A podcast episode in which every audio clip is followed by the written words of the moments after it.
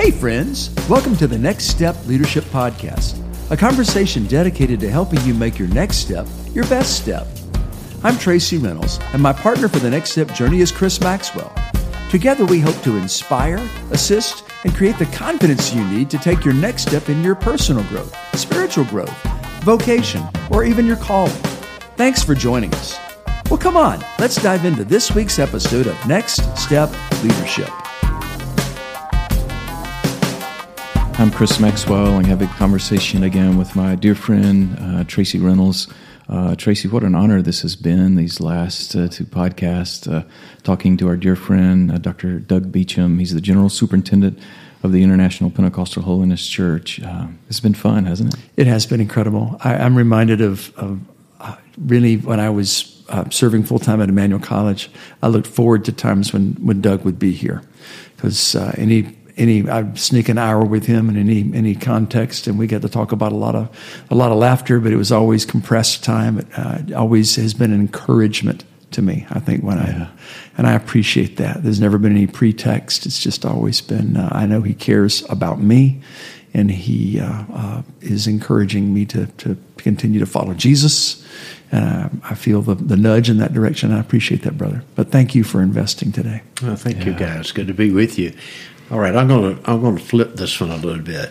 Uh-oh. For the last two sessions, uh, you guys gave me a chance to do all the talking, basically, and talk a little bit about uh, how do you hear God's call? What are the influences on hearing God's call? And I sort of approached in the second session sort of a bigger picture of uh, uh of, of global Christianity and historic Christianity over the centuries, and all of that is part of the package of hearing God's call. I'd like to. I'm going to punt this ball to you guys. I want to hear y'all because you both of you are engaged in Tracy. You're engaged in the life of a local congregation. I'm I'm in a different congregation every Sunday, so I really don't get a local church feel. Chris, you're you're engaged with the generation. Uh, as the chaplain at Emmanuel College, the generation that's going to inherit this century. I want to flip this to y'all, and I want to listen to you guys talk about uh, what are the real issues of leadership that a younger generation is looking at that you are encountering the, the challenges and what can people like me do uh, do better or not do at all to be more effective mm-hmm. so it's it's y'all's turn are you going first tracy well, I get the sense I should. Chris is giving me that look. You know what that look is? The Chris. Well, first, let me just say I appreciate the people that have gone before and have given me an opportunity. I, have never been in a position where I didn't realize that I stood on the shoulders of someone else. And I've always been so appreciative of people who gave me a chance. And so, my first thing I, I would say is I think that these students, who are, by the way, they're brighter than we are, uh, I, am a musician. They're more talented than I was. They do things at age 17 and 18 and 19 and 20 and 21 that I had no clue how to do. Uh, and I, I'm grateful to be in a place now where we can turn around and pay it forward and give them opportunities. And I don't I don't mean opportunities for busy work. I mean opportunities to do significant, meaningful things. I find that they will rise to the challenge if I will give them meaningful opportunity in the space. And and usually I just end up being a bit of a cheerleader. Uh, Saturday, I, I, got to play uh, piano for three girls and uh, one of them's a ninth grader, one's a tenth grader, and one just graduated from high school. And these girls are like top flight singers, and I just tried to get out of their way. They have uh, such amazing. Uh, capacity already, and it was just cool to be. I'm just a dumb old piano player behind them doing their thing. Um, man, we get to do that kind of thing, Chris. Maybe not all the time at a piano, but just to facilitate their their growth and to, to, put them out there and put them not necessarily on a stage, but but stage it for them so they can can take their next steps and yeah. do their thing. I love that. And Tracy and Doug, I'm, I'm thinking about uh, as we give them opportunities, we have to be willing to give them opportunities to fail. Hmm. Give giving them opportunity. You know, let's let's teach them how to you know, take for example preaching. Let's teach them how to speak, how to preach, how to study, how to prepare. but let's give them opportunities to do that also. Uh, let's teach them how to pastor, how to listen. Uh, you were talking about uh, all of the advantages in this generation. One of the disadvantages is they are poor listeners.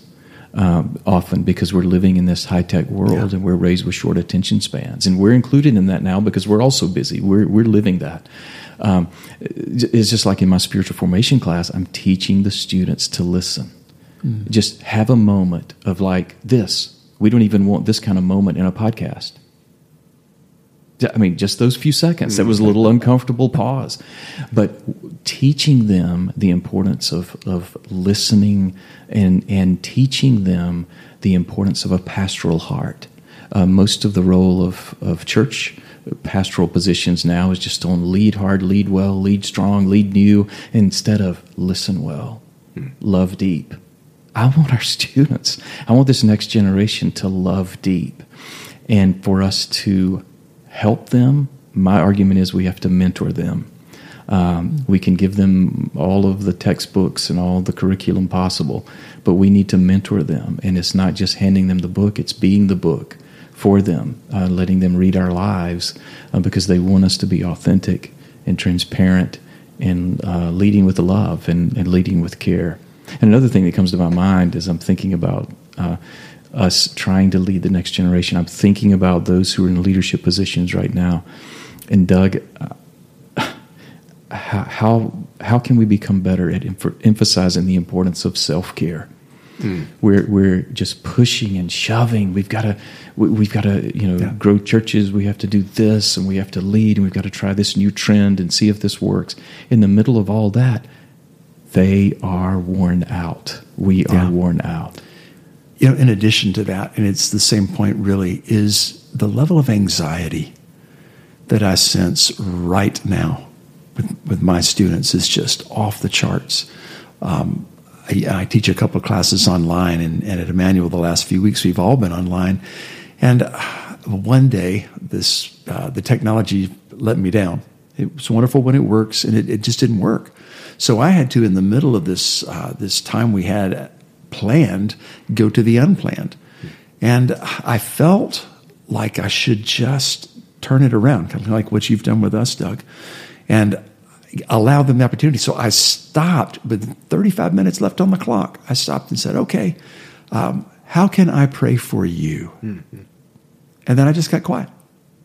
And then there was what seemed like 30 seconds of silence. It probably was five seconds and they began and i already they know with me that if they don't speak up i'm going to call them out uh, so they before that happened somebody just and it was like dominoes but person after person after person shared about this angst and anxiety. And they just as as one would share a little bit and then we would just ask a clarifying question uh, then it just became well who will pray for so and so then so well, I'll pray for them. Then uh, then we just said well hold that thought. Who's next? And there were 14 people in that class. And it, it we barely got it in, in in the next 35 minutes to be able to stop and pray. At the very end of that just being totally transparent I wasn't sure if I'd just been a terrible teacher you know according to educational standards if I had just flopped at this and I still was I, they we prayed. I said, you know, I I said that out loud. I said, guys, I don't know if that was the right thing to do or not. Hmm. I said, but I just felt I was supposed to do. And I, if if you felt like we wasted our time, I'm sorry for that. But thinking the greater. So wasn't five minutes after the class was over, I began getting emails from students saying, "Thank you, Pastor Tracy. Thank you for that. I needed that. I needed that." Well, what did they need? I think they needed some space and mm. some time, and something that you said in the very first podcast that we had, Doug, when you heard your father pray for you. Mm-hmm. How many times do we in our own lives hear people call our names in prayer?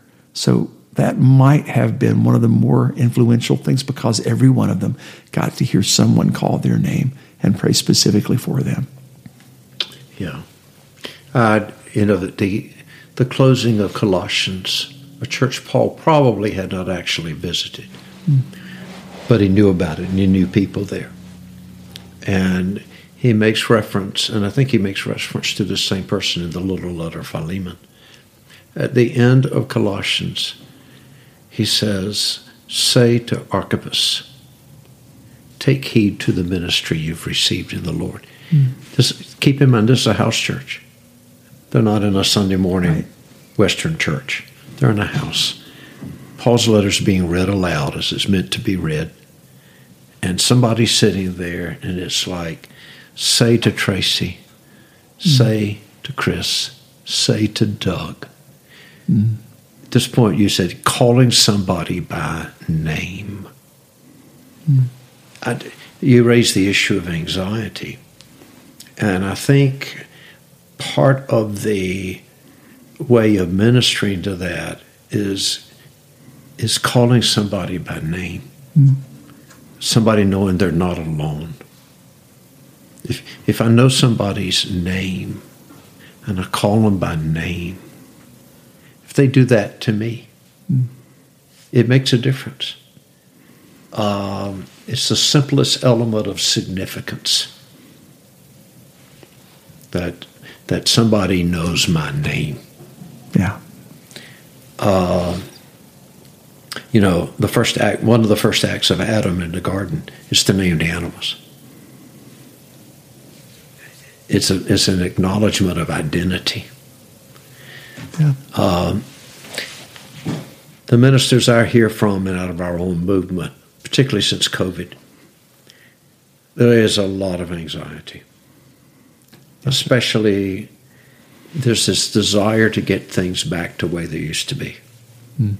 And for many of them, uh, through last year, 2020, and even through much of this year, the ways they normally did pastoral care, you can't do anymore.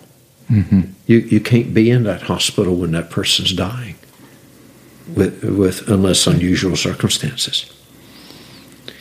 And uh, in many cases last year, people had digital funerals. Right. Yeah.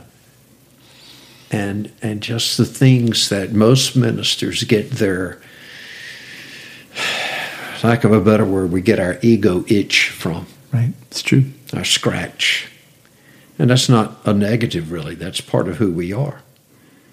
Those things were taken away last year and they they're very slow to return if they ever return at all. I got a um, a message on Facebook Messenger from a young pastor in South Carolina. Um, he made a comment to me. He's early twenties. He'd finished one of our schools, and he said, "I began my pastorate, my first pastorate, when COVID hit." Wow.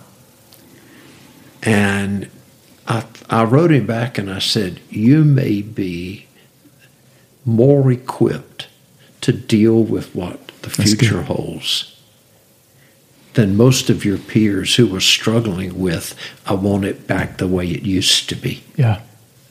You're better positioned for how yeah. it's going to be mm. Because you don't have a bunch of preconceived notions about what constitutes success. That's so good. Mm-hmm. And uh, I, I, I, I, feel for pastors right now. This is a tough season. Yeah. And how to take care of ourselves. Somebody, Chris, maybe you mentioned yeah. that. I think one of the things we have to say to one another is that it's okay to go get professional counseling help. Yes. Amen. Uh, you're no less you're no less redeemed by the blood of Jesus to acknowledge that I got mess that I can't handle. Yeah. And and we don't go. We don't go for a lot of reasons. I don't think money's the main reason. I think fear's the main reason. Mm-hmm. We're afraid this this person we're paying two hundred dollars an hour to is going to condemn us. yeah. Mainly because we condemn ourselves. That's and so true. So many of the of the leaders that I talk to are living in the singular. They're trying to fight through these struggles alone. Uh, and I'm thankful that I have guys like you that have been in my life. That if if I am struggling, I could send a note to either of you guys and say, "Man, this has been rough. I need yeah, to talk." Yeah. And I've got other friends in my life that I can do that to. And uh, Doug, you can remember when I was pastoring in Orlando, I had the accountability group and those mm-hmm. guys that I would meet with regularly. Mm-hmm. And we would be there for one another. And then, Tracy, since I've been in Georgia, you and I've met regularly. And I tell those stories and and and and I tell those to other people who are in ministry or in some leadership position, and they're like, "Man, I don't have anybody to talk to." Yeah. And uh, Doug, what can you tell us as suggestions of being intentional? Many times, people had close relationships in the past, and, and and some people use that against them. Yeah. And so I tell them, hey, don't don't let the hurts from your past control your present and future decisions. That's a phrase I use, but that's not easy to do. yeah, I think you have to find people outside your normal network. Uh, there are trust issues, which which are natural. I, I mean, uh, I think all of us would be uncomfortable uh, talking about our, our greatest fears or anxieties or temptations uh, with people with people who might could use that right. in an inappropriate way. And uh, in our movement, we're trying to create safe spaces where ministers can go uh, for whatever they're dealing with, and uh, their adjudicatory leadership doesn't necessarily have to know about it at all. Mm. Uh, unless it's criminal. I mean, that's a different right, story. Right. We're talking about a, a, more reasonable things, and I, uh, I just think we, most ministers have to find a way to give ourselves permission to say that uh, I don't have it all together. Yeah. Uh, you, you, we laughed about this earlier. You call this next step leadership, and I laughed and called it. I could, I can really do misstep, and and and and but, you know, in in reality, everybody we have this treasure in earthen vessels. That's right. So that the glory belongs to God, That's right. and not to us. And it, I, we all three would say this is not an easy path to do this. Yeah. And uh, uh, we need leaders to say to us, it's okay for you to get help. Mm-hmm. And, uh, uh, you know, then to know where to be able to go and stuff like that. Yeah. So I, I, think in our own movement, we're trying to say that to ministers. It, it, it's hard. Uh, uh, and, and you just have to stay on it. It never ends. And uh, I think at the heart of all those things is relationship.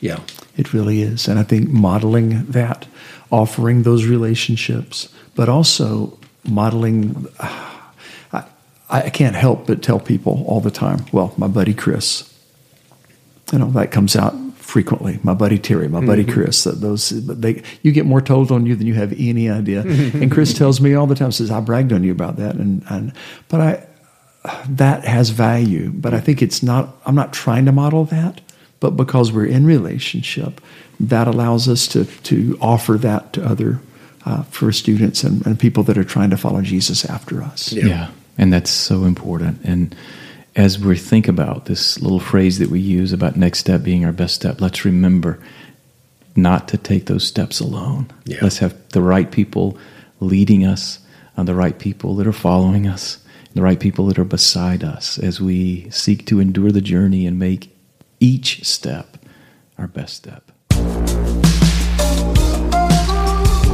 Thanks for joining us on Next Step Leadership, the weekly conversation dedicated to your personal growth and leadership development. Chris and I are so glad you dropped in. You can find us on all your favorite podcast providers. Do us a favor and hit subscribe. And if you really want to help us, give us a rating. We so appreciate your support.